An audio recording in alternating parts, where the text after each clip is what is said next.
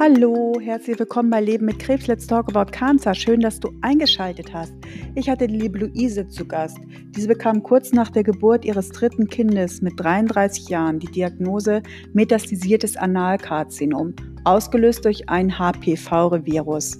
Ist wieder eine tiefgreifende Geschichte und eine so starke, beeindruckende und mutmachende Frau.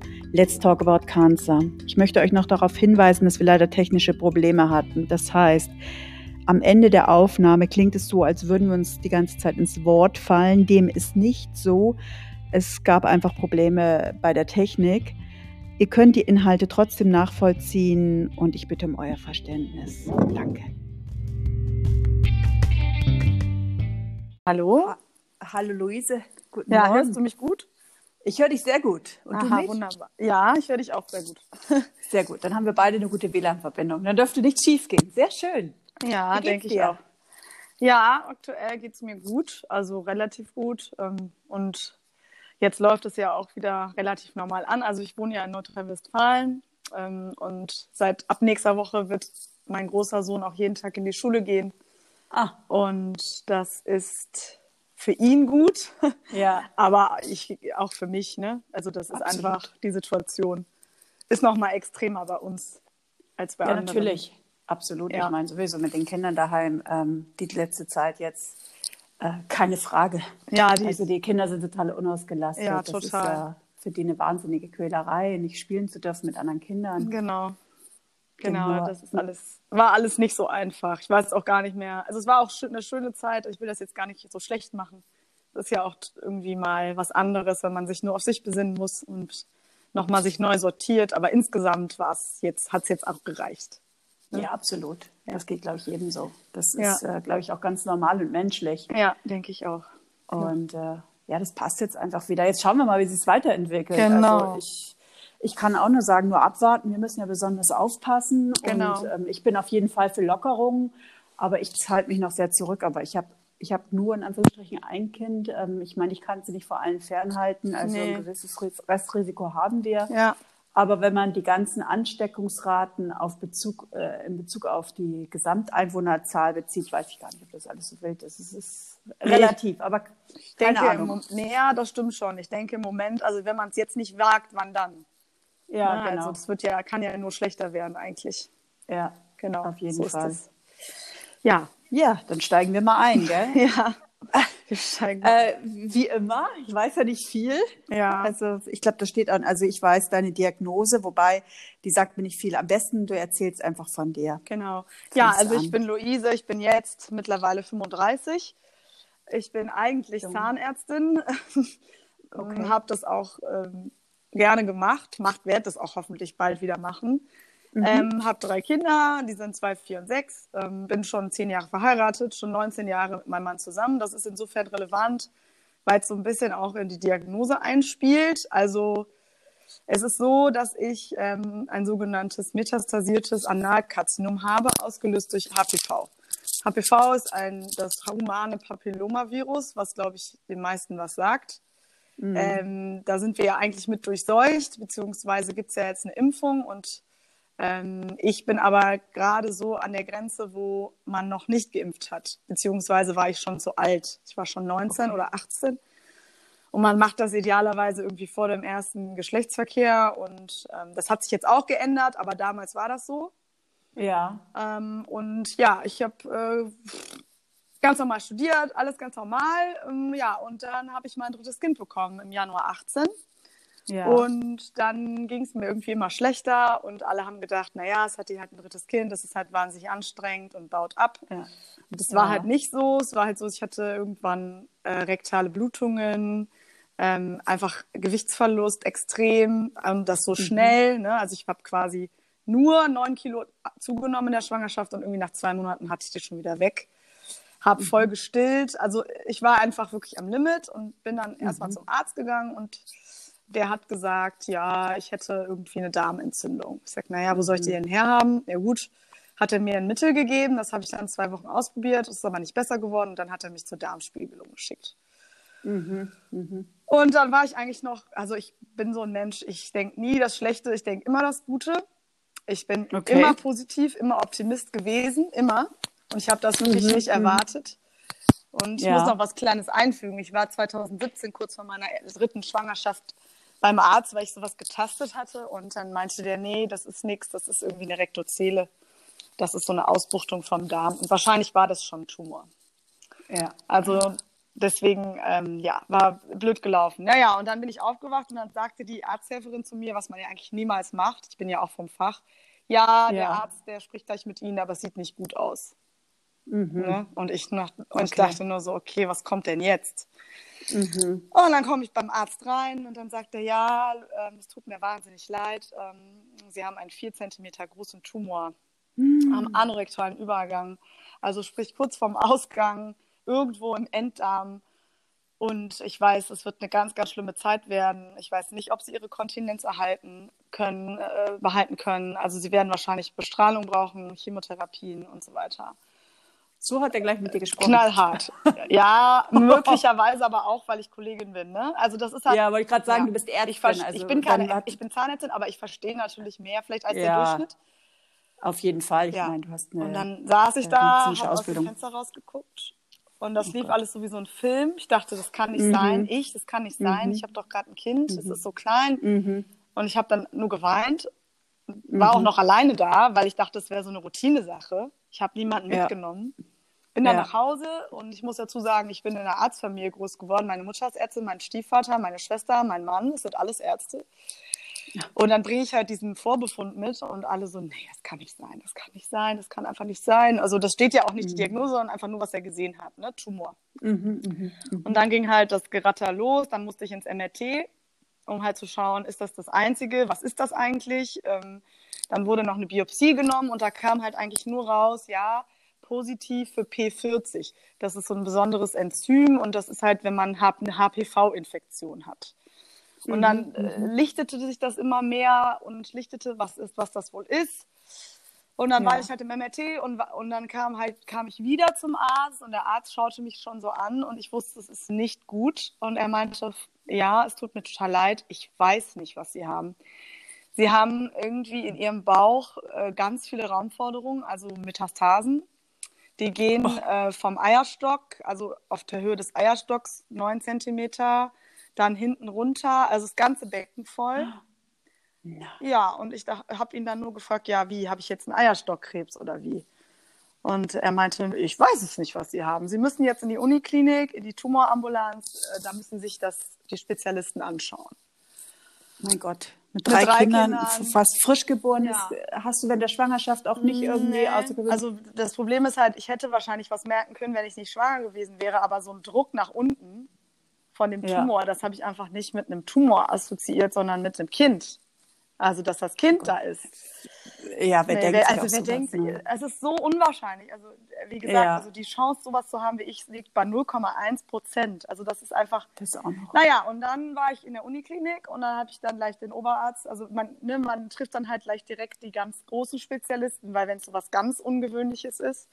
Und ja. der hat mich dann auch nochmal untersucht und ich habe ihn dann ganz klar gefragt, so, ja, äh, komme ich da wieder raus? Und er guckte mich an, sagte, ja sie kommen da wieder raus, aber wir müssen jetzt gucken, was wir machen. Weil die mhm. Diagnosestellung, es war immer noch nicht so richtig klar, was ich eigentlich habe. Also Verdacht mhm. stand, äh, halt Analkarzinom klingt irgendwie so, als ob das am Ausgang ist, ist es aber nicht, sondern es war, war im Darm drin, quasi wie ein Darmtumor, also wie ein Darmkrebs, so ganz untypisch. Ja. Deswegen hat man den auch nicht entdeckt, weil der ganz fies in der Schleimhaut war. Also den okay. konnte man nicht sehen. Naja, und dann haben sie sich überlegt, dann machen wir jetzt eine OP, ähm, wir machen eine sogenannte Laparotomie. Wir machen den Bauch auf, holen alle Lymphknoten raus, die wir rauskriegen können. Einerseits, um die Tumorlast zu senken und dann aber auch, um halt festzustellen, was hat denn die Frau eigentlich? Weil darauf fußt ja. dann auch die Therapie. Dann hatte ich diese ja. OP, die war schrecklich. Also ich bin wirklich keine Mimöschen. Also ich habe keine Angst davor oder bin besonders schmerzempfindlich. Das war sehr schlimm äh, lag dann da platt, äh, ja, und dann kam nach einer Woche die halt die Diagnose, ja, also wirklich Metastasen und wirklich ein HPV-induzierter Tumor durch HPV 16. Ja, und das ist sehr, sehr unwahrscheinlich zu kriegen, weil die meisten Leute, die eine HPV-Infektion haben, das kriegt der Körper halt irgendwie hin. Ne? Das ist äh, ja, halt aus ja. und, und die, den Tumor, den ich habe, den haben meistens Leute über 60, meistens oh. Homosexuelle, weil es einfach ne, der, der Weg dahin ja. ist. So, und ja. die Frage, warum ich es habe, kann mir auch keiner sagen. Das, das wissen wir nicht. Mhm. Keine Ahnung. Mhm. Naja, und dann war, Krass. was machen wir? Ja, dann hieß es Radiochemotherapie. Radiochemo ja. ist halt ähm, Chemotherapie. Ich habe und, und Bestrahlung und gleichzeitig. Genau, mhm. das war dann mhm. sechs Wochen lang. Ich habe das relativ gut vertragen. Als bin da immer hin, habe mich da bestrahlen lassen, bin wieder nach Hause, habe halt die Kinder betreut, alles weiterhin. Krass. Äh, habe meine Mutter natürlich gehabt, aber ich habe es irgendwie durchgezogen. Also ich weiß nicht mehr genau, wie das gegangen ist, weil ich natürlich auch sehr müde war und jeder, der mal eine Bestrahlung hatte, weiß, dass man da unheimlich müde ist von. Ne? Äh, ja, also man, es ist ja unter normalen Umständen schwierig, aber deine Kinder, wie alt waren die denn? Also das Baby, das Baby war, war sechs Monat, Monate, oder? der kleine mittlere war okay. zwei und der andere war vier. Und die waren Kita, Tagesmutter und die Kleine war halt viel bei meiner Mutter und bei meinem Vater. Musste die halt noch schnell abstillen. Das war auch sehr traumatisch für mich. Ja, ja also ich hatte natürlich Hilfe, ne? Aber es war, ich war halt trotzdem ja. nachts. Also ich bin immer nachts aufgestanden. Mein Mann ist Arzt, ne? Der kann auch nicht da irgendwie äh, sich die Nächte um die Ohren schlagen, wenn er dann am nächsten Tag die Patienten vor sich hat. Also es war einfach insgesamt super schwierig. Dann war es noch sechs Wochen vorbei und ähm, dann im August 18 hatte ich dann das erste MRT-CT und es sah auch alles gut aus. Also alles rückläufig. Der Tumor war eigentlich so gut, wie man das sehen konnte, nur eine Narbe. Also das geht ja nie ganz mhm. weg, ne? wenn man bestrahlt. Da mhm. ja, sieht man das im MRT nicht so richtig. Ja. Ja, und ich habe mich dann daran, davon eigentlich dann ganz gut erholt, habe das versucht so zu verarbeiten. Ich meine, jeder, der Krebs hat, weißt du ja selbst, ne, dass man irgendwie ja. das damit leben muss. Ja. Darf ich mal fragen, hast du dann, konntest du, hattest du überhaupt Zeit, in Anführungsstrichen psychologische Hilfe in Anspruch zu nehmen? Ja. Oder irgendwie, wie hast du das für dich verarbeitet? Also relativ schnell einen Psychoonkologen aufgesucht, der tatsächlich mich besucht mhm. hat, auch schon direkt in der Klinik. Das ist okay. in Köln relativ gut. Mhm. Und dann habe ich ganz viel mit dem geredet, also mit dem rede ich jetzt auch noch. Und äh, das hat mir echt ja. gut geholfen. Ich habe zwar viele Freundinnen und Eltern, aber es ist ja trotzdem noch was anderes, wenn man das so jemandem erzählen kann, der einen nicht gut kennt. Ne? Und einfach, ja. der sich das so Absolut. anhört. Naja, und dann bin ja. ich in Kur gefahren mit den Kindern, diese Mutter-Kind-Kur nach Bad Oechsen, das war auch ganz gut. Ähm, wobei ich es jetzt nicht nochmal machen mhm. würde, weil man einfach so krass konfrontiert wird mit anderen äh, Schicksalen. Ja. Und ich, drei von den ja. Müttern sind jetzt auch schon tot. Deswegen, also ich kann mir das Puh. nicht nochmal geben. Es ist einfach ja. zu, zu hart.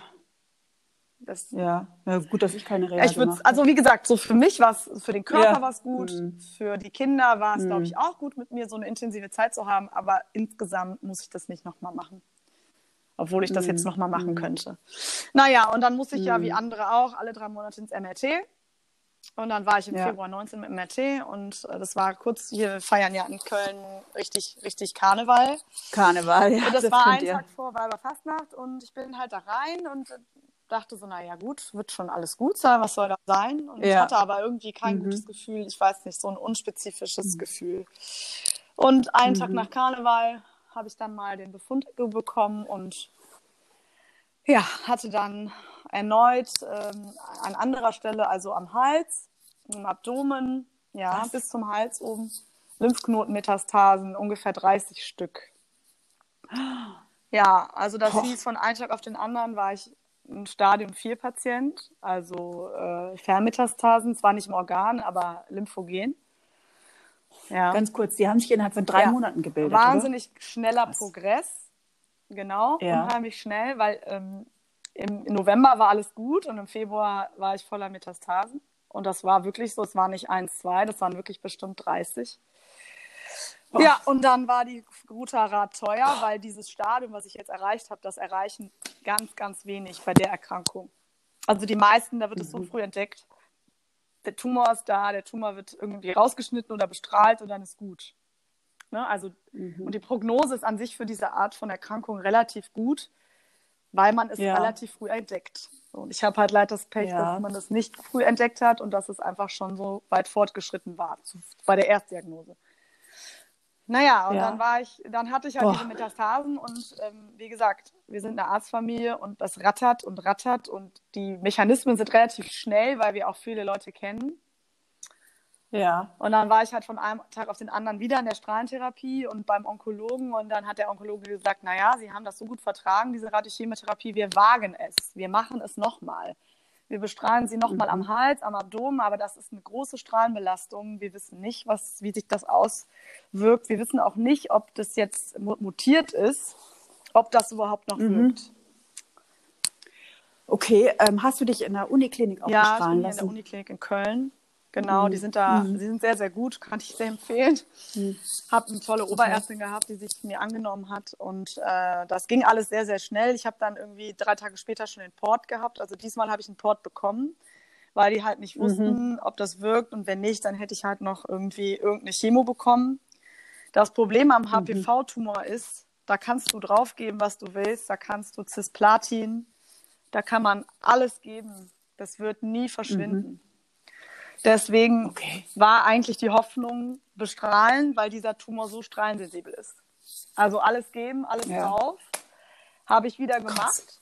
Und war im Mai 15, Mai, äh, Quatsch, Mai 19 dann irgendwann fertig. Habe dann meine normale Nachsorge gemacht von der Tumorstelle, da musste ich ja auch noch hin. Und nur eine mhm. Woche nach Ende der Bestrahlung ja, kriege ich dann, äh, krieg ich dann äh, den Anruf von meinem Arzt. Der hat wieder eine Probe genommen, meinte Frau, Luise, du hast wieder einen Tumor. Also, ein, also da ist was übrig geblieben wahrscheinlich.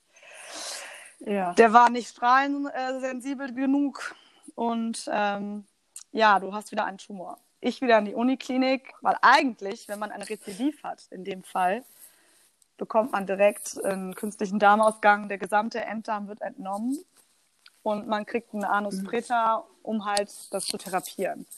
Bei mir war aber das Problem, mhm. ich war ja schon so metastasiert, dass man quasi die Metastasen gar nicht mehr verhindern konnte. Und mhm. die Morbidität äh, so einer OP ist nicht ohne, ne? Das ist ein Rieseneingriff. Ja. Und was ist ja. denn, wenn ich dann wieder Metastasen kriege und ich bin noch so platt von dieser OP und ich kann nicht behandelt werden? Ja. Oh, also ja. haben wir sich überlegt, nee, wir versuchen das äh, lokal rauszuschneiden mit so einer ganz speziellen OP. Das können auch nur ganz wenige. Mhm. Das wurde dann im Mai, äh, Quatsch, im Juni, also ungefähr vor einem Jahr wurde das gemacht. Und das war auch gerade recht anstrengend, aber es hat gut geklappt, dachte ich, dachte ich jedenfalls. Ja. Da wurde ja dann eine Pathologie genommen und eine Woche quasi nachdem ich im Krankenhaus war, kriege ich den Anruf, ja, dass der Tumor ist zwar raus, aber der Rand ist nicht frei. Also das ist ein hm. R1-Status und kein R0. Ne, wenn dir das was sagt. Also das ist einfach ein Pathologiebegriff. Ne? Also oh, äh, man schneidet. Nicht so ganz, also genau, ich kenne zwar die Stall. Also da ist was übrig geblieben. Genau, also die konnten nicht alles rausholen. Raus, genau, daraus. Und dann mhm. guckt der Pathologe, ist denn der Rand gesund? Und wenn der Rand mhm. nicht gesund ist, dann nennt man das R1. Okay. So, ich völlig mhm. verzweifelt natürlich, dachte, was, was soll ich eigentlich noch aushalten alles? Äh, äh, ich ja, dann zu der, also ich der Chef bin jetzt schon durch. da in diesen Laden, in den, in weil der Oberarzt hat sich mal wieder verleugnen lassen. Das ist ja auch wieder so eine Sache. Ne? Eine Uniklinik ist ja so, so, so, so eine Maschine. Und man kommt ja, ja nicht an ja, die Leute ja. dran. Und dann bin ich halt zu der Chefärztin und die hat ihn dann angerufen und dann hatte ich direkt ein Gespräch. Und dann meine ich so, wissen Sie, ich will mich hier überhaupt nicht so, ich bin ja nicht die einzige Patientin, das ist mir klar. Aber wissen. Sie, ich, äh, das ist eine Katastrophe. Was machen wir denn jetzt? Ne? Also können Sie das nochmal resizieren? Können Sie das nochmal machen? Und er so, ja, ich kann das mhm. nochmal machen. Hatte ich vier mhm. Wochen später noch eine OP und die ist dann aber gut ausgegangen. Dann war er null und es sah alles wieder gut aus. Ich habe mich davon gut erholt. Ähm, also tumorfrei, alles gut. Bin in Urlaub gefahren. Das war dann im Juli komme nach Hause, hatte im August Nachsorge, gehe ins CT, ins MRT. Ich, krieg, ich kriege gesagt, es ist alles gut. Ja. Gehe halt, äh, ich hatte, habe immer so tagelang MRTs, weil die den ganzen Körper durchscreenen. Ja. Komm da hin und dann sagt die, ah, dann sagt die Helferin zu mir, äh, ja, der Oberarzt will noch mal kurz mit Ihnen sprechen. Da habe ich gedacht, okay, das kann mhm. nichts Gutes heißen. Wenn der Oberarzt mit einem sprechen ja. will, ja, ja, ja nee, weil nimmt, warum ne? soll der mit mir sprechen? Der schreibt einen Befund und dann ist gut. Ja, ja, eben. Also so, das ist ja das. Ich komme da rein, das ist, hat ja schon äh, mein CT aufgemacht und hm. sagt mir, ja, ich habe mir jetzt nochmal alle Bilder angeguckt seit letztem Jahr und leider und ich weiß nicht, gucken Sie mal, das sehen Sie selber hier am Thorax, also am Oberkörper, also entlang des Lymphstrangs, also ja. nicht in der Lunge, ne, sondern quasi neben der Lunge, hm. ist ja so ein Lymphstrang und hm. der bringt ja die Lymphe vom Bauch in den Hals. Und deswegen habe ich ja im Hals Metastasen mhm. gehabt. Sie haben jetzt auch noch okay. metastatisches Gewebe am Ductus thoracicus am Thorax. Oh. Ja, und dann habe ich den angeguckt, ja, und jetzt? Und dann meinte er, na ja, ich habe schon den Chef angerufen hier. Es ist ja die einzige Stelle, wo sie nicht bestrahlt wurden. Ich denke, dass sie das nochmal machen werden. Okay, ich dann wieder in die Strahlentherapie. Ich kann nicht nee, das nochmal bestrahlen. Und sie so, ja, total ungern. Wahrscheinlich machen wir jetzt Cyberknife. Das ist so eine punktuelle Bestrahlung von Metastasen. Haben sie dann doch, haben sie dann doch nicht gemacht, ja. weil es nicht ging, weil das zu lang war. Also ich habe quasi wie so eine, ich nenne das immer, Entschuldigung, Kackspur weil das waren keine richtigen Lymphknoten, ja. sondern so richtig so wie so eine Strecke. Also einfach wie so metastatisches Gewebe entlang, entlang des Oberkörpers. Ne? Ja, dann hatte ich wieder Wahnsinn. sechs Wochen Bestrahlung und Chemo, aber diesmal mhm. waren meine Werte so schlecht, dass ich nur noch eine, eine Tablettenchemo kriegen konnte. Also das heißt nur noch, ne? Mhm. Äh, ich konnte das mhm. nicht mehr IV mhm. kriegen, weil ich hatte so schlechte Leukozyten und Thrombozyten. Also das war nicht mehr vertretbar. Naja, das habe ich auch gemacht. Mhm, ich habe es auch klar. irgendwie durchgestanden. Und dann sah das aber auch gut aus in der Nachsorge. Das war auch, das ist jetzt auch tatsächlich weg. Also jetzt im letzten CT konnte man das gar nicht mehr sehen. Ja, und dann war ich im November im MRT. Und dann hat das wieder so, war das mhm. wieder so ein ganz komisches Gefühl, was ich hatte. Und dann rief der wieder an und sagte, ja, Frau, es tut mir so leid, aber Sie haben jetzt wieder es sind zwar nur fünf, sechs, aber sie haben jetzt Metastasen im alten bestrahlten Feld. Und wir können sie dann nicht mehr bestrahlen. Ich sehe ja, und jetzt? Mhm. Was machen wir jetzt? Mhm. Und ich hatte mhm. mittlerweile auch Kontakte nach Heidelberg ins Tumorzentrum, die ja sehr gut sind und spezialisiert mhm. sind. Und dann habe ich mit dem da telefoniert und dann meinte er mhm. direkt, ja, dann machen Sie jetzt Immuntherapie. Ja, Immuntherapie. Ja, also das okay. äh, sagt mhm. dir wahrscheinlich ja auch was, ne? Also ähm, ja, ja, und dann äh, war das, äh, ging das auch wieder relativ schnell. Also dann war ich hier in der Sprechstunde und dann hat er halt gesagt, ja, wir können das machen. Ähm, es gibt halt keine Studien, fast keine Studien über die Tumorart, aber es gibt halt andere HPV-Tumore, also im Mund-Hals-Bereich vor mhm. allem, wo das eine gute Wirksamkeit zeigt. Mhm. Ja, und jetzt kriege ich seit mhm. Dezember einen Stoff, der heißt Pembrolizumab. Den gibt man auch bei Lungenkrebs mhm. zum Beispiel. Mhm. Okay. Äh, und bei Hirn oder was, nee, noch bei was bei anderen Sachen, auf jeden Fall beim Lungenkarzinom. Mhm. Also das, äh, okay, es gibt Immuntherapie, das weiß ich auch noch nicht so. Die genau. Gibt es für verschiedene Krebsarten. Okay, ich dachte immer, für jede ähm, Krebsart ist ja, eine spezielle ist auch so. Also es gibt verschiedene Stoffe, verschiedene Krebsarten, aber es gibt auch so äh, wie heißt es, dass man das einfach ausprobiert bei anderen Krebsarten und dann ist das so off-label.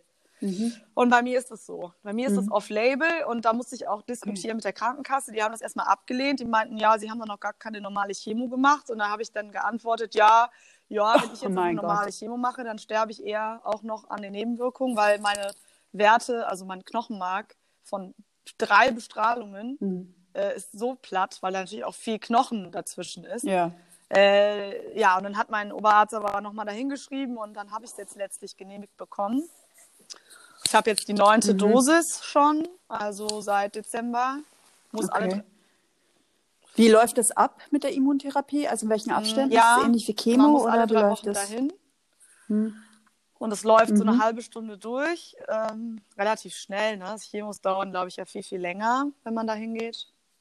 Ich gehe da in die Onkologie, in mhm. diese ambulante Tumortherapie, lasse mir das da durch den Port anhängen und gehe wieder nach Hause. Und ich hatte jetzt schon zweimal mhm. quasi Bildgebung und es sieht toi toi toi mhm. gut aus. Also es ist nichts Neues. Das, was da war, ist unter einem Zentimeter. Also die, die Lymphknoten sieht man noch, aber die sind unter einem Zentimeter und alles, was unter einem Zentimeter ist und nicht mehr so viel KM, also Kontrastmittel aufnimmt, da sagt man ja, geht man davon aus, dass es tumorfrei ist, aber wissen tut man es natürlich nicht. Nee, aber es schlägt an aber es schlägt und an. Äh, es gibt halt leider kein Ende dieser Therapie. Ne? Also quasi ja, äh, Leben lang. Also das ist das immer ist wie halt immer das unterdrückt Frage. oder, oder dein Immunsystem halt genau. ähm, das aufbaut. Ja, das nicht. weiß man also, nicht so hundertprozentig. Ich, mein, ich möchte das jetzt nicht entscheiden ja. müssen. Also ich will jetzt nicht der Arzt sein, der jetzt entscheidet, die kriegt das jetzt nicht mehr. Wer entscheidet das? Woran ja. macht man das fest? Also die Ärztin hat halt gesagt, wenn ein Jahr nichts Neues auftritt, dann könnte man vielleicht diesen, diese Intervalle ausdehnen. Sagen wir mal, ich komme dann alle sechs mhm, Wochen mhm, oder irgendwann komme ich nur noch einmal im Jahr oder ja. ne, irgendwie sowas. Das ist ja eine Unterstützung des Immunsystems. Ja. Aber man weiß ja nicht, wenn jetzt eine Zelle überleben würde, ne? Eine einzige reicht ja. Ja. Dann geht es wieder los und, ja. ähm, man, und dann, wenn man das dann abgesetzt hat, gibt es halt vielleicht auch das, die Gefahr, dass es dann nicht mehr wirkt. Ja. Das heißt ja, also, mhm. dass wir haben jetzt kein, nicht gerade dafür große Möglichkeiten, was man da macht. Deswegen mache ich es jetzt.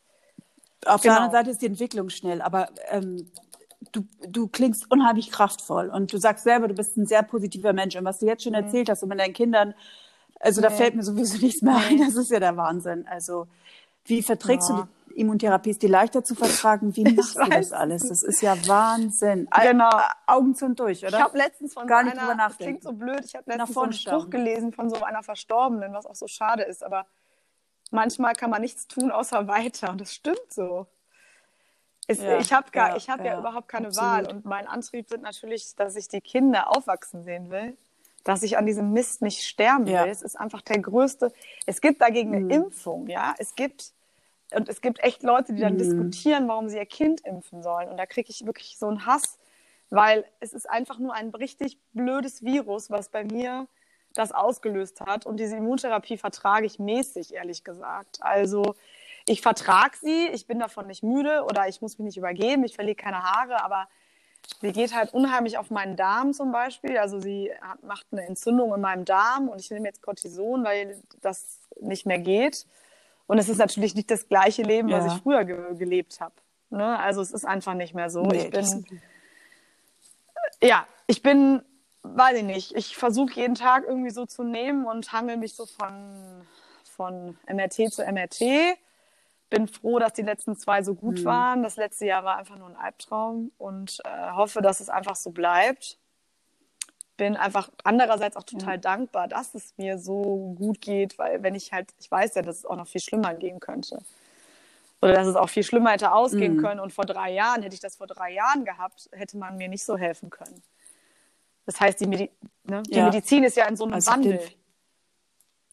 Genau. Ja, das geht jetzt ganz genau. schnell. Das, äh, mit Lungenkrebs genauso. Ja. Also meine Mutter ist ja auch dran gestorben und was jetzt da mit Immuntherapie mit der Tablettenform gibt, genau. das gab es vor zehn Jahren noch nicht. Das also, ist unglaublich.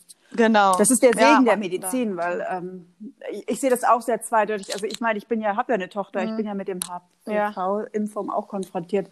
Ja, und Echt? vor allem, was, äh, ganz, was krass, ich eben meinte mit meinem Mann, also ich war auch nie promiskuit. Ich äh, noch nie gewesen. Und der meinte, mhm. der Arzt, nee, das ist auch nicht so. Da reicht ja auch einer, also eine Infektion. Und bei mir, also mein Immunsystem ist mhm. einfach nicht damit zurechtgekommen. Und ich war im, im Dezember, ja. also kurz vor, der, vor dem Start der Immuntherapie, war ich auch noch in der Gynäkologie, weil ich dann auch noch außer der Reihe eine Konisation brauchte. Weil ich auch noch, also das ist so eine Aus, da schneidet man so einen Kegel aus, wenn man, ähm, ich hatte un, undefinierbare Zellen am Gebärmutterhals. Und dann kam dann nachher raus in der Pathologie, mhm. dass ich auch da kurz vorm Krebs war. Und ich war immer, und ich war immer, Ach, komm, immer in der, in der Vor, in der Nach, also sprich immer in der Vorsorge bei der Gynäkologin und immer in der Nachsorge bei den Schwangerschaften. Und das war aber im Gebärmutterhals drin, also mhm. also quasi da, wo man gar nicht reinguckt. Und es ist so wichtig, dass man irgendwie diese Abstriche macht und dass man da regelmäßig hingeht das kann einfach Leben retten. Und es ist ja. für mich natürlich unfassbar, dass ich das an zwei Stellen haben soll. Ne? Aber, das, aber ich hätte gerne nur dieses eine ja, Problem. Das ist ja nichts dagegen, so eine kleine Konisation. Und das bringt manche Leute schon zum, zum Zusammenbruch, ja, so eine Konisation wegen einem PAP 4. Also ich will nur sagen, ja. wie du ja auch, das, was man irgendwie durchlebt oder das, was man aushalten muss, ähm, da, da, man wächst irgendwie damit. Ne? Also ich hätte auch nie gedacht, dass ich das überhaupt mal aushalten kann, aber es bleibt mir ja nichts. Also was soll ich machen? Ne? Es, ja, äh, ja, mich wundert es auch. Ich frage es nur mal aus. Es hat, glaube ich, auch vielleicht unbewusst mit deiner Lebenserfahrung zu tun. Irgendwas ist in dir drin, nee, das eine Stärke genau. gibt. Das kann, können wir uns nicht erklären.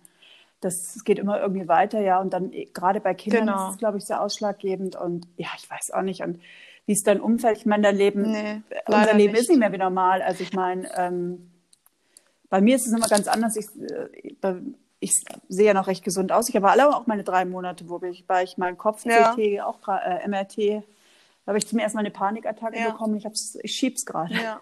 Ich möchte halt die Frage, wie man es macht. Ne? Entweder man kriegt es verdrängt, das schaffe ich auch. Also ja. wenn Jetzt hatte ich gerade die Bildgebung und dann ist es ja erst wieder im August. Und bis dahin schaffe ich das. Aber so kurz vorher ist es meistens ganz, ganz schlimm, weil mir dann wieder in den Kopf kommt, was jetzt alles wieder sein kann. Ne? Aber andererseits hilft das ja auch nicht. Ja, klar. Wenn man die ganze, ja, ne, wenn man jetzt die ganze Zeit so Panik hat, dass irgendwas Schlimmes passiert. Ne? Also, ja, ja, klar. Vor allem Aber das ist menschlich. Aber machst du mentales Training? Das klingt müsste blöd, ich machen. aber ich bin ich müsste viel machen echt, für mich. Ähm, ja, aber das, du mit deinen drei ja. Kindern, ich meine, das ist ja noch Ja, ich will das gar nicht ich mein, ich immer so abtun, aber. Für eine, nee, ich weiß nicht, du bist der Hammer, aber ich. Äh, also man will das, es ist, es ist Wahnsinn, mir fehlen sowieso die Worte. Das ist ja auch ein Kind, was Aufmerksamkeit braucht. Aber jetzt hatten wir auch noch ja, gut. Ja, aber die ist hm. zwölf, die ist schon eigenständig. Als ich diagnostizierte, war die elf oder ja. elf. Und du hast kleine Kinder. Ja, natürlich. Du, da, äh, du hattest ein Neugeborenes, du bist ja. in einer ganz anderen Situation. Das Problem ist halt einfach, das, dass jetzt auch noch Das Corona ist ja normal viel belastender. Und dass jetzt quasi ja die Zeit für mich ja. quasi gegen Null ging. Und ich hatte ja, ich wollte am 20. Ja. April eigentlich anfangen mit dem Hamburger Modell und wollte eigentlich mal wieder so ein paar Stunden in der Woche in die Praxis gehen und was anderes machen und irgendwie diese Krankheit auch so ein bisschen hinten dran stellen. Ja, ähm, ja weil das, ja, weil eigentlich, ja. man definiert sich ja irgendwann nur noch darüber, dass man der Kranke ist. Und man schaut ja irgendwie so viel zurück. Ja. Ne? Also ich mache ganz viel, da, da, also dadurch verarbeite ich auch ganz viel. Wenn ich so alte Posts sehe von vor einem Jahr oder von vor zwei Jahren und so, da, da verarbeite ich ganz viel drüber. Aber ähm, eigentlich ist es ja okay. nicht so sinnvoll. Man sollte ja auch nach vorne schauen. Aber dann war halt die Frage, wie ja. schlimm wird denn Corona für mich werden, wenn ich das bekomme? Das weiß ja keiner. Das weiß ja niemand. Hm, ja. Und dann wurde das wieder zurückgestellt ja, mit der Arbeit. Dann konnte ich ja auch nicht, wegen der Kinder. Wer betreut die Kinder? Ja, und deshalb habe ich dann äh, das jetzt erstmal zurückgestellt. Jetzt läuft es ja langsam wieder an, aber jetzt ist ja auch der Sommer, jetzt sind dann die Ferien. Also jetzt brauche ich das auch nicht mehr machen. Ne? Jetzt schaue ich mal. Ja. Ja, wir müssen genau, eh schauen, eben. wenn ich wissen, ob eine zweite Welle kommt. Ja, das ist ja Corona klar für. Das ist ja auch so ein Punkt, ne? Ähm, nee. Wird auch nicht so realisiert in der Gesellschaft, weil ich verstehe das ja. ja. mit den Lockerungen und bin auch voll dafür. Aber ich, ich erwarte nur den Minimum an ja, Respekt, genau. dass die genau. Mindestabstand halten der anderen gegenüber. Ich verstehe es ja. Ich, wenn ich gesund wäre, würde ich wahrscheinlich auch sagen, Mai, genau. dann erwischt es mich, die Grippewelle, weißt Aber das ja. ist nicht in die Köpfe reinzukriegen. Das stimmt. Der Ego ist wieder das sehr, stimmt. sehr ausgeprägt. Das war mal ein bisschen und das, das, ja. das ist das, was mich so schockiert und was mich dazu auch anhält, dass ich hier daheim nicht mehr oder weniger einschieße. Mhm. Aber wenn ich schon im Wald gehe, ja, gehe spazieren, äh, die Leute halten keinen Abstand. Das ist, ich spreche die Leute auch drauf ja. an, die gucken mich an wie so ein kaputtes Auto. Ne? Ja, ja, ich sage, Entschuldigung, ich bin Risikopatient. Könnten Sie bitte den Mindestabstand einhalten? Und das kostet sehr viel Mut für mich. Jetzt ist es inzwischen mir schon egal, aber die, auch dann gucken die Leute nur doof. Also wir nee. haben nicht nur mit unserer Krankheit zu tun, sondern ja, auch aber das kommt dann so mit, on top. Mit, und wenn du dann sagst, du hast das vor einem Jahr oder vor einem Jahr die Diagnose bekommen, dann schleppt man das ja jetzt schon Jahre mit. Und ich habe jetzt halt für mich gedacht, dieses Jahr gut, ich habe jetzt die Immuntherapie, aber es geht ja irgendwie bergauf. Und dann kam Corona. So, und dann, ne, und dann ja. fällt einem das so auf den Kopf und dann denkt man sich, meine Güte, was, was kommt eigentlich noch alles? Aber es geht ja jetzt, es geht ja jetzt Stück für Stück. Mhm. Vielleicht öffnet sich das alles wieder und ich habe die Hoffnung, dass hoffentlich ein Impfstoff gefunden wird und dass hoffentlich alles so stabil bleibt. Ne? Aber wissen, das ist halt, das ist halt das Gemeine. Das sage ich auch immer zu allen. Natürlich kannst du auch vom Auto überfahren werden. Ja, dein Schicksal kennst du nicht. Aber dass ja, du ja, immer so ein Damoklesschwert ja. über dir hängen hast. Das ist ja der Krebs, das ist immer über so dir. Ist es, so ist es. Das ist einfach so hart ja. zu ertragen ja. und so schwer zu ertragen. Das kann sich ein Gesunder einfach nicht vorstellen, wie das ist. Das wünsche ich auch niemandem, ne? Nee. Das wünsche ich auch niemandem. Nee, diese Belastung. Ist eine immerwährende Belastung, ne? Also immer die ganze Zeit. Und das ist einfach ja. schlimm. Ja. Ja. Ja. Wie geht denn dein Umfeld damit um? Also, ähm, das ist ja auch so meine Lieblingsfrage, weil, wo du es auch ansprichst, ich vermisse dann auch bei vielen dieses Mitgefühl, weil so du wirst, das ist genau. schön. Ich möchte natürlich auch nicht über die Krankheit nur reden. Ich nehme auch gerne am normalen ja. Leben teil. Das ist auch total wichtig. Aber mhm. die Krankheit ist ein Teil von uns. Also die, da will man ja auch wahrgenommen werden. Nicht nur durch die Krankheit, mhm. aber so ein Mittelweg, weißt du? Ich, ich sage immer, das ist so ein Mitgefühl. Mitleid hilft uns nicht weiter, aber ja. so ein gewisses Mitgefühl. Das ist ein Teil von unserem Leben. Und wie ich frage, ja. wie war dein Tag? Wie läuft's im Job? fragt ja. mich aber keiner, wie läuft es denn so bei dir? Weißt du, ich, ich äh, habe festgestellt, ich passe mich immer so schön an und hier musst du ja immer stark genau, sein. Das ist ja mein Lieblingsspruch, positiv denken. Also ich weiß da schon ganz andere Dinge und ich beschäftige mich, ich sage ja, ich mache viel mit Mentaltraining und ähm, fragt mich aber auch keiner nach, weil ich auch sage, ich habe diese Stärke auch nicht äh, nur. Ja weil es so schön ist oder weil ich so ja. bin. Also ich tue auch was dafür. Genau. Wir tun auch also was dafür, Umfeld, aber für uns. Hm, also sie sind alle schon sehr empathisch, das kann ich nicht anders sagen. Also ich habe sehr, sehr gute Freunde, viele Ärzte, mm, viele, viele Ärzte. Also meine Mutter, mm. meine Schwester oder mein Mann oder so oder meine engen Freunde, mein Vater, natürlich sind die alle sehr empathisch. Mm. Machen sich alle natürlich große Sorgen und ähm, aber so Fremde auch, also das, das ist halt der Standardsatz, den ich halt höre, ist, man sieht dir das gar nicht an. Ja, und da fühlt man sich ja. immer so, als ob man sich irgendwie rechtfertigen muss. ähm, es stimmt, ich habe mhm. alle meine Haare noch. Das ist alles richtig. Aber mhm. äh, wenn man mich richtig kennt, sieht man mir das natürlich an. Also da, davon mal abgesehen. Aber selbst wenn man das nicht, an, nicht ansieht, heißt es ja nicht, dass man nicht trotzdem darunter sehr leidet oder körperlich beeinträchtigt ist. Ne? Das ist halt so der Standardsatz.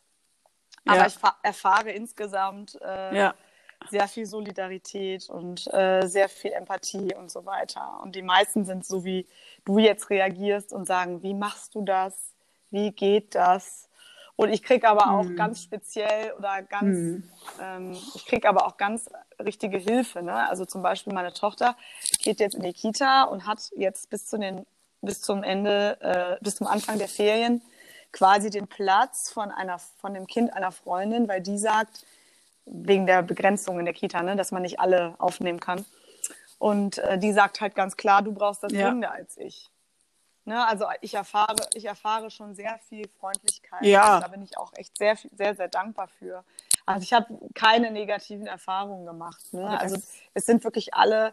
Ich mag das eher nicht, wenn man mich nicht drauf anspricht, wenn man so sich so sich so gehemmt fühlt, also wenn man Angst hat davor oder wenn jemand sagt, ich weiß gar ja. nicht, was ich sagen soll. Ich so, ja, ja was sollst du sagen? Sag doch einfach, es tut dir ja. leid.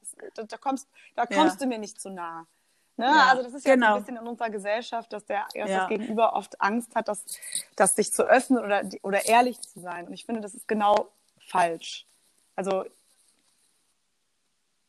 interessanter Punkt. Deswegen mache ich auch diesen Podcast. Das ist ja. äh, ein ganz großes genau. gesellschaftliches Problem und ein Tabuthema. Und ich habe da auch mit einem Onkologen mal gesprochen, weil da habe ich mal eine Zeit lang so ein bisschen gezweifelt und er hat gesagt, ja, ich, wenn ich rausgehe, man erwarten kann ich nichts. Ich kann immer nur versuchen, die Leute, den Leuten das nahe zu bringen. Ich weiß zum Beispiel, also oder ein gutes Beispiel ist, ich habe zum Beispiel einen Klassenverteiler, ja. ich war gleich ganz offen mit der Krankheit, habe das äh, Klassenverteiler, ja. 26 Elternpaare, Wie krass. drei oder vier haben reagiert.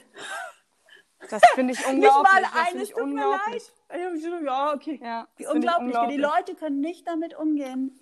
Und das ist echt, und, und das ist, das ist echt schockierend. Ja. Ich meine, ich bin doch froh, dass ich so eine starke Persönlichkeit bin, bin ich dann doch recht, aber ich ja. sage, Leute, ihr habt, wir haben echt ja. ein gesellschaftliches Problem. Ich meine, das war mir schon vorher klar, aber ja, ja, jetzt bin ich auch noch mittendrin in dieser Scheiße. Und mir das, das, genau, das und ich habe halt diesen Blog, so hatte ich ja schon vor meiner Erkrankung.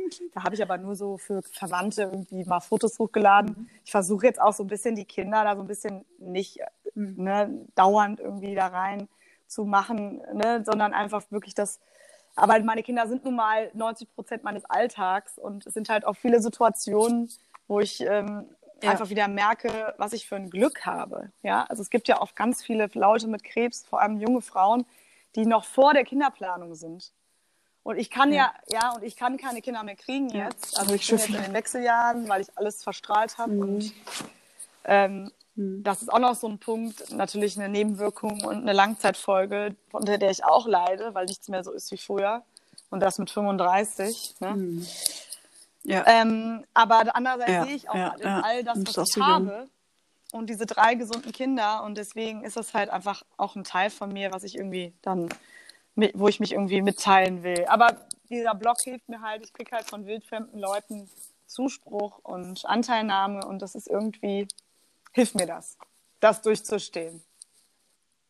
Ja, ja das glaube ich, ich glaube, das geht ja. vielen so. Also nicht umsonst haben viele ja. einen Blog, weil, oder auch auf Instagram, warum posten so viele Leid? Weil ich denke, ja. ich finde es traurig, aber es sagt so viel über die Gesellschaft aus, weil im nahen Umfeld äh, haben die meisten doch keine oder nicht genügend mitfühlende Leute anscheinend. Also ich bin noch nicht so weit, also ich, ich kann das nicht ja, so. Ist ja auch ich, gut. Ich da hast du ja auch, hast du ja auch ein, irgendwie einen Austausch.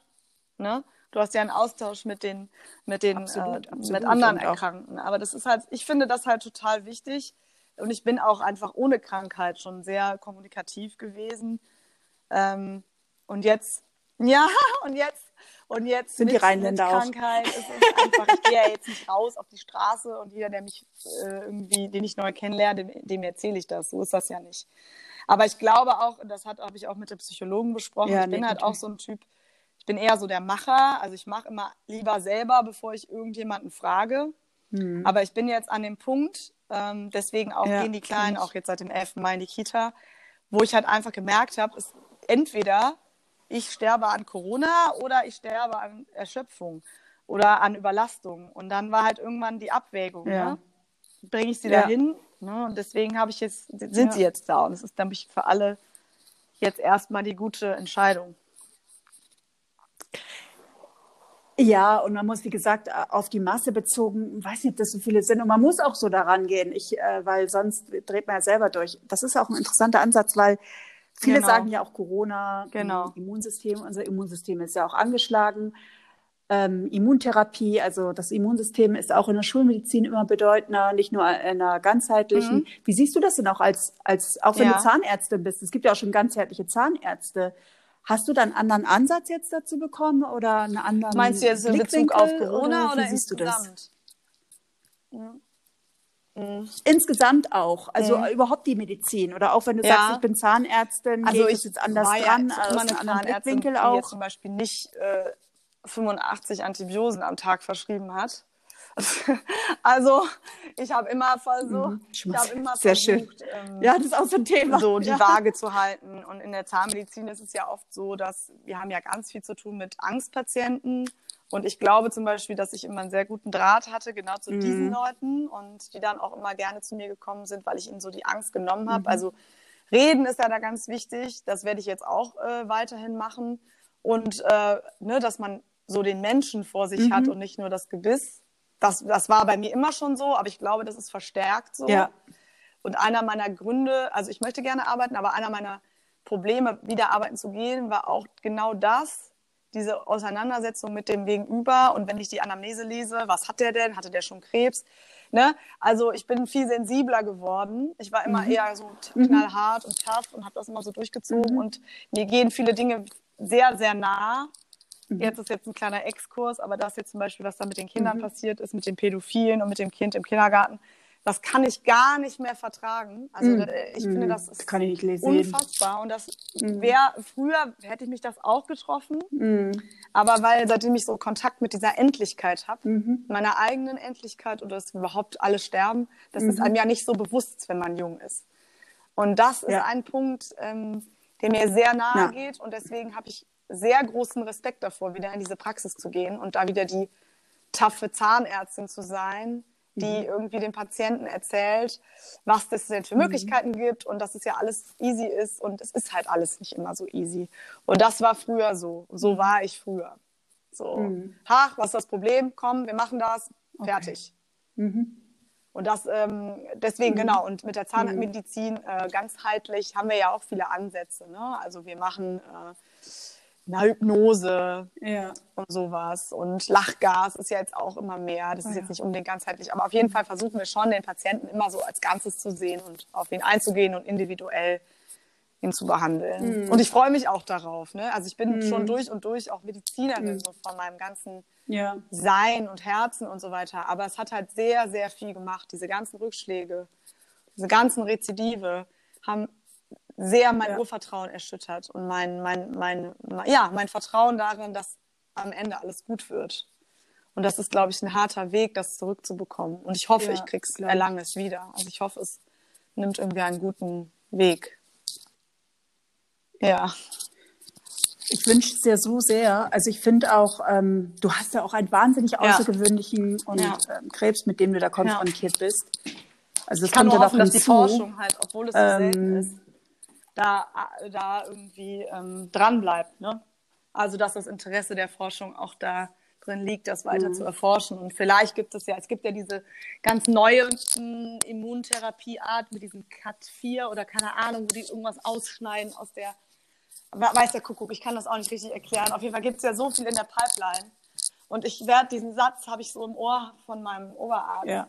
ja. Der ist auch wirklich ein ganz toller und der sagt immer, Luise, halten Sie durch. Es ist so viel in der Mache. Und das hat er schon letztes Jahr zu mir gesagt. Da war noch nicht mal klar, mhm. dass ich noch so viel vor mir habe. Ne? Und er hat halt gesagt, halten Sie durch, ähm, Sie müssen, ja. ne, der weiß, was noch alles kommt. Ja. Ja. Das ist schon mal ein besserer Ansatz, weil naja, ich glaube, früher hätten sie dir eine Prognose das, da gegeben. sich ja Gott sei Dank so mit sowas. Das ist ja nicht mehr so, so gang und gäbe, einem so eine Prognose zu geben. Ja. Aber ähm, ja. ich weiß noch, wie ich halt in der ersten oder in der, in der, ich hatte eigentlich immer nette Ärzte, aber ich hatte halt einen, der hat es auch nicht böse gemeint oder so. Ne? Der war auch sehr, sehr engagiert, was mich angeht mhm. und so, hat mich auch um halb acht abends angerufen und so. Fragen Sie noch mal die Gynäkologen, ob wir nicht die Eierstöcke retten können und sowas, ne? weil die waren halt im Strahlenfeld. Und der meinte dann zu mir, na ja, mhm. aber wenn wir das jetzt nicht äh, ganz komplett wegkriegen, dann können wir es auch aufhalten. Und ich meine, mit einer, einer 32-Jährigen was von Aufhalten erzählen. Und es ist einfach, na klar, das war die Wahrheit, das ist die Wahrheit. Aber es ist so unerträglich. Meine Mutter saß daneben, äh, die ist was vom Stuhl gefallen und die ist Ärztin. Ja. Und das, äh, das, das ist halt, ja. das macht man halt einfach nicht. Ne? Also, und ich nehme, ah, das war einfach so schrecklich. Nee. Nee, nee, und er ist, ne, und ich, wie gesagt, Empathie kann man nicht studieren, würde, ja? würde ich mit dem netten Plau, netten Plausch halten und ihm erzählen, was ich alles schon, weiß der ja, ne, der kennt ja mein Akt, was ich jetzt mache und so. Aber in dem, in dem Moment dachte ich so, wie kann der das sagen? Und dann mhm. war ich so, so erschüttert, dass das durch die ganze Abteilung ging. Und dann kam der tatsächlich zu mir ins Zimmer und ins, in, ja. ins Krankenhaus und meinte, ja, ich wollte sie nicht ähm, verunsichern und ähm, ich verspreche Ihnen, dass Sie das Abitur von Sophia erleben.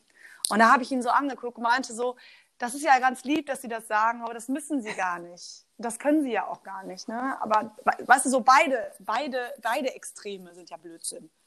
Ne? Ja, also, naja, er wollte das dann mhm, irgendwie wieder mhm. gut machen. Ich verstehe aber, schon, ja. Ja, wie soll ich sagen? Das war irgendwie, es ist einfach schwierig. Ne?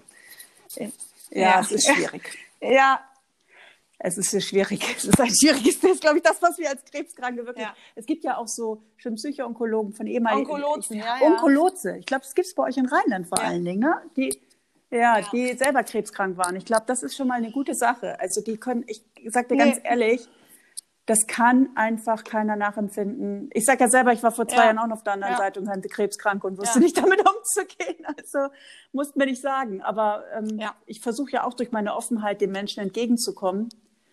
Aber trotzdem äh, erreichst du damit nicht viel. Also es ist einfach es ist ein einfach schwierig. schwieriges Thema. Ja, wobei, für, äh, ich habe ja das Glück. Für, für Ärzte, ne? ja. Also für meinen Vater zum Beispiel, der ist halt nicht vom Fach, nur mein Stiefvater. Und mein Vater, der ist so eher so gestrickt, äh, ja, jetzt haben wir das so gemacht und dann ist es doch gut.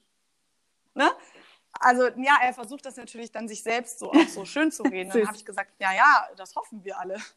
Ne? Aber der ist halt mhm. eher so, der möchte dann halt, halt jetzt hören, ja, jetzt hat die Luise das doch alles so gemacht und dann ist es doch auch wieder gut. Ja, wenn das so wäre, das wäre halt das Tolle. Und das ist aber das Tückische an dieser, dieser mhm. Krankheit, ne? Ja. dass das niemand weiß. Und das ist halt so gemein. Mhm. Ja. ja. Wobei ich da ja. echt, ähm, ich weiß nicht, ob du dir einen Podcast angehört hast, auch von der Isabella. Ja. Ich glaube da wirklich auch an, mentaler Kraft. Ich meine, die hast du auch durch deine das positive stimmt. Stärke, aber im Unterbewusstsein läuft noch viel mehr ab. Und da kann man viel, ist natürlich schwer mit ja, drei Kindern das im Alltag da ich noch umzusetzen. Ganz kurz, das, das erzähle ich noch ganz schnell. Das war nämlich so, das war so, ähm, das mag sein. Nee, alle, keine, keine Hektik. Ich hab, Alles gut. Ähm, nach meiner ersten Diagnose in 18 war ich ja in Kur. Und irgendwie, glaube ich, hatte ich da aufgrund, da fing das mit den Wechseljahren mhm. an, also dass ich so Schweißausbrüche gekriegt habe. Und bevor die das eingestellt haben, mhm. äh, also mit äh, so Gel, mhm. habe ich ähm, mhm. mich wahnsinnig viel, warum auch immer, mit dem Holocaust beschäftigt. Ähm, und ich bin ja, äh, habe ja Abi, ne? Also ich meine, ich weiß eigentlich genug darüber.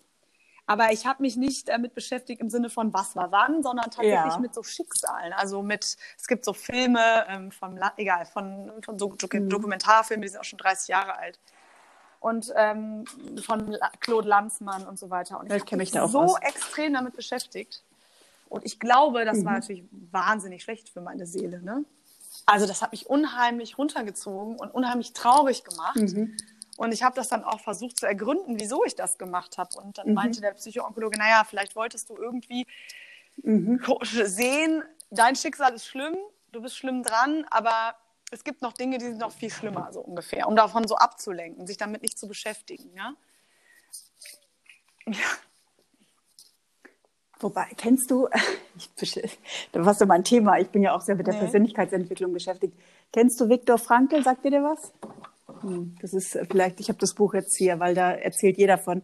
Ja. Ähm, der hatte das KZ überlebt und der ist, ähm, was ist der geworden? Ja. Ich weiß nicht, der Psychologe nicht mehr das, aber der hat gezeigt, durch ja. mentale, also mentale Arbeit, dass du in der schlimmsten Situation dir das okay. Beste vorstellen kannst. Und das ist alles auch neurowissenschaftlich bewiesen. Ja, ja, verstehe. Also da kann ich jetzt nicht tiefer reingehen. Und ich bin auch nicht so jemand, ja. der das gut darstellen kann. Das ist nur mein Thema, mit dem ich mich nur beschäftige. Ja. Und auch intensivst ja. arbeite dran, mehr denn je, gerade durch Corona. Ja. Ähm, weil du gerade sagtest mit dem Holocaust, Frankl, weil ja. ähm, das ist, schreib das mal auf Viktor Frankl, vielleicht ist das, ja, ja weil der das nochmal umdrehen könnte, diese Holocaust-Geschichten.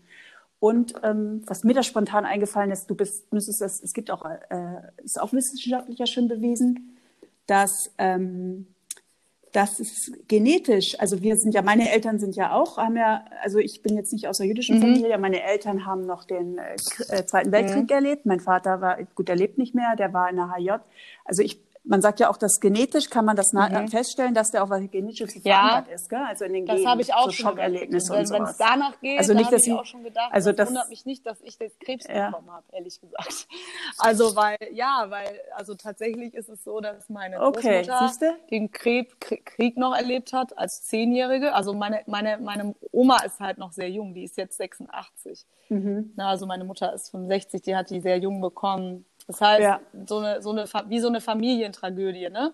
Mhm. Genau, also sprich, ne, Krieg, äh, Kriegskind und meine mhm. Eltern sind aus der DDR. Äh, mein Vater ist, wurde sogar inhaftiert wegen Republikflucht. Ah, also ich, ich will sagen, da ist sehr viel auf dem Konto dieser, dieser Familie.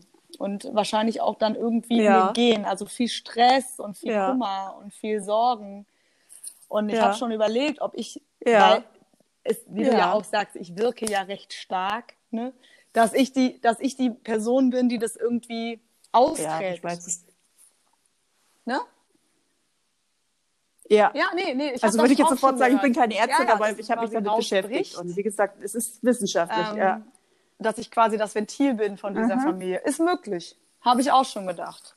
Habe ich auch schon gedacht. Weil also so viele Schicksale, ja. so viele Schicksalsschläge ja. und so viele Probleme und so, die dieser, in unserer Familie waren, ähm, ist schon gehäuft.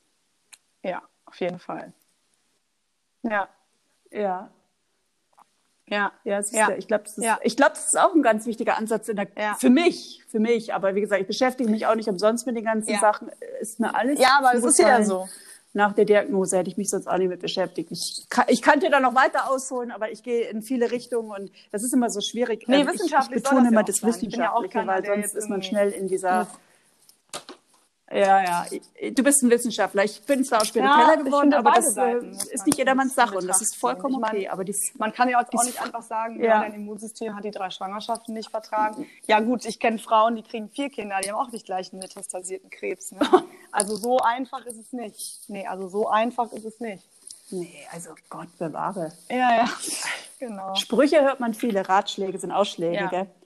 Nee. Ja, die Leute wissen es immer alle nee. besser, gell? aber man, stecken selber nicht drin. Das kann man natürlich leicht sagen. Und immer so diese, nee. ich finde es ja auch immer so ich heikel, noch nie schlecht ernährt. Ja, schlecht bin völlig normal kriegen keinen Krebs. Also das ist es nicht, auf keinen das, Fall. Ja. Hab, ja. Nee. ja. Nee, eben. Ja gut. Ja, ja. Ja, du, ich war kein Kettenraucher.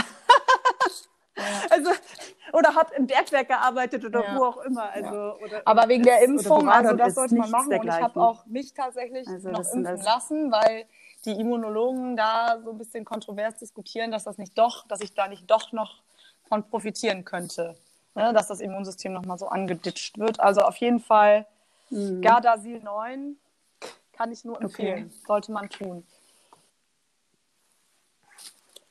Das genau, die, also gerade das ist diese Impfung. Ja, meinst du, halt die Kinder auch machen sollen oder sollen die eigentlich Erwachsene auch noch machen? Und so geringer ist die Immunantwort.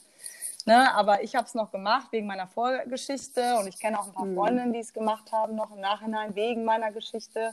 Aber auf jeden Fall Jungs und Mädchen zwischen 9 und 14 Jahren. Also das sollte mhm. man schon machen und ich hoffe auch, dass die Kinderärzte das äh, empfehlen. Weil eigentlich ist das die, ja. Die empfehlen es. Äh, ich, ich bin jetzt, ich, ganz ehrlich, ich sag's dir ganz ja. ehrlich, ich bin auch so ein Typ, der eher so ja. Impfgegner ist. Ja. Also ich habe mein Kind in allen geimpft, aber inzwischen es kritischer sehe und ich ehrlich gesagt bei dieser Impfung auch. Aber wenn man natürlich sowas hört, also schwenkt man ganz mal, schnell also um. Mein und das ist genau das. Das, das ist so jetzt nicht, dass wenn man sich impft, so eine, so eine Erkrankung kriegt. Aber die Wahrscheinlichkeit ja. ist einfach wahnsinnig gering. Ja, natürlich. Ähm, und HPV-Impfung, Gardasil ist, also ich habe nichts davon bemerkt. Ich habe die bekommen und ich hatte noch nicht mal nichts, also nichts, wirklich nichts. Mhm muss jeder selber wissen. Ne? Äh, ich, werde, ich werde niemanden da nee, nee, das, das, irgendwie äh, ja, es ist so schwierig. missionieren. Ich kann halt nur sagen, äh, dass die Errungenschaften, also warum nicht die Errungenschaften der Medizin nee. annehmen, ne, wenn es sie gibt. Also deswegen. Ja, ja klar. Ja, nee, aber natürlich. Das ist, ja, das verstehe ich vollkommen. Mhm. Da hast du auch vollkommen recht. Also das, das will ich ja gar nicht alles sagen. Das ist, das ist alles so, alles so, alles, alles hat genau. Vor- und Nachteile und ist zweischneidig, egal. Es ist nicht nur die Medizin, es ist alles. Das ist definitiv so. Ich meine, ich pick mir ja auch irgendwie immer was raus und schaue ja. für mich. Ja, ja, klar. Und versuche mich zu informieren. Weiß ich. Weißt ja, ich so ist das. Hm. Ja, unglaublich. Ja, das ist eine wahnsinnige Geschichte und ähm, ich sag mir. Ja, ja, wenn ja, das, das, glaubst du, das denkst das du dir wahrscheinlich erzähle, selber, wenn du dich so reden hörst, weil das Ende, kann einem nur so gehen. Punkt, wo, wo, ich jetzt bin, das ist für mich auch. Aber wie sage ich immer, eigentlich, äh, das ist gut, wenn man es erzählt und es zu verarbeiten, aber es ist dann noch besser, wenn man sagt, puh, Gott sei Dank liegt das hinter mir. Ne? Also Gott sei Dank muss ich das nicht nochmal durchstehen. Ja. ja. Genau, genau, das ist gut. Ja, und Gott sei Dank wusstest du nicht, was dich genau. erwartet. Also das ist, glaube ich, das, das wenn man das vorher wüsste, ähm, und ähm, ja. Ja, ich finde das aber toll, dass du es erzählt ja. hast. Ich finde das so find, wichtig. Genau. Und das ist, ich sage, jede Geschichte ist so unterschiedlich. Ja. Und ich wusste es auch genau. nicht. Man hat das ja selber. Ja, es geht Brustkrebs ja und es gibt ne? also den Krebs und den Krebs. Es ist ja und das nicht war's so, dass dann. man aber bei einer rektalen Blutung direkt an Krebs denken muss. Das können ja auch Hämorrhoiden sein. Und das ist ja auch viel, viel wahrscheinlicher. Nur, wenn einem was komisch vorkommt. Und ich habe auch damals, weil es ging ja auch mal, mhm. deine Frage war ja, ob du, ob man schon mal komische Sachen mit Ärzten erlebt hat, ne? Es war so, dass ich als Kollegin zu einem Kollegen gehe und dem sage, mhm. ich habe da was und der guckt dann einmal schnell rein und bestellt mich auch nicht nochmal ein und sagt dann, nö, da ist nichts. Und ich vertraue der Sache und über mhm. ein Jahr später habe ich dann meinen dicken metastasierten Krebs mhm. und andererseits hätte ich dann meine Tochter nicht gehabt, hätte er genauer geguckt. Ja, das ist alle, hat alles zwei Seiten. Aber ja, wobei ähm äh, das ist auch die okay. Ärzte sind das schon, okay, bisschen, also Entschuldigung, ich glaube, das ist auch das System, auch du kennst es besser. Äh, das, nein, das System, ja. das mhm. System in dem Sinne Krankenkassensystem, ja. weil die kriegen nicht viel Geld, weißt du? Und das ist, glaube ich, erst ja. das Problem, weil äh, wenn sie sich beim ersten Mal alle mehr Zeit nehmen würden oder könnten, weil sie finanziell dann auch über die Runden kommen mit ihrer Praxis, mit ihren Praxiskosten, weil das, das, das die Krankenkasse gescheit zahlt. Aber nein, ist halt nicht. Und ja, ich glaube, da ist, aber das da ist, war, läuft vieles dann, falsch. Also da müsste man kurz ansetzen. nach der Diagnose so. und nachdem klar war, was alles ist, habe ich ihn dann aber an, angeschrieben und er hatte noch nicht mal irgendwelche, noch nicht mal aufgeschrieben, dass ich da war.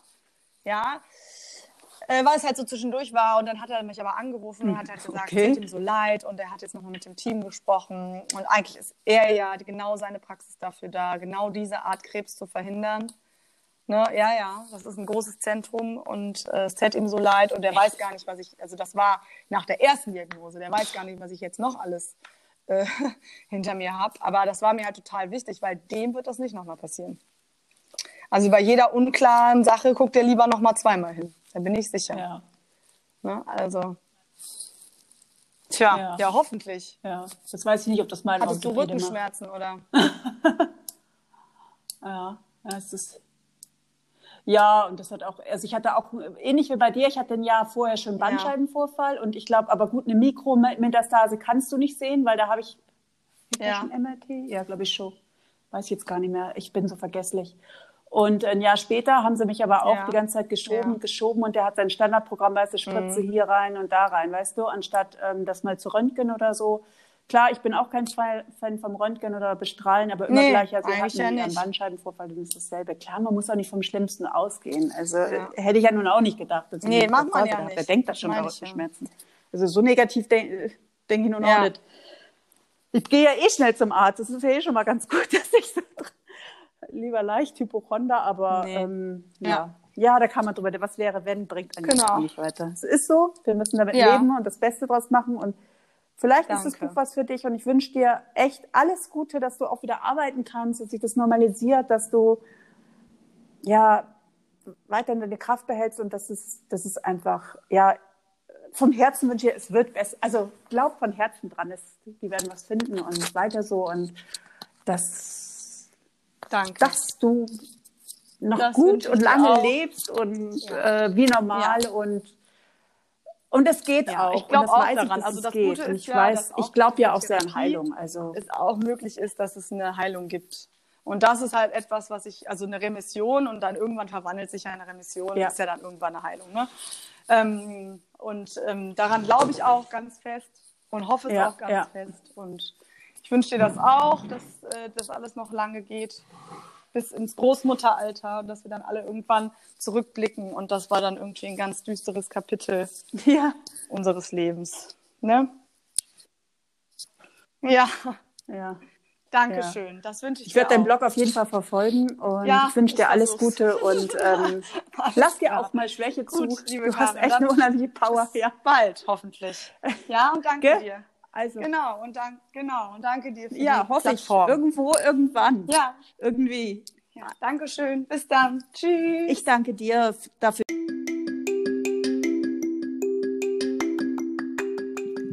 Vielen Dank, dass ihr zugehört habt und ich bitte euch, verteilt weiterhin diesen Podcast, dass dieser viele Menschen erreicht und einfach unterstützt, aber auch aufklärt und ein bisschen das Thema Krebs enttabuisiert. Vielen Dank.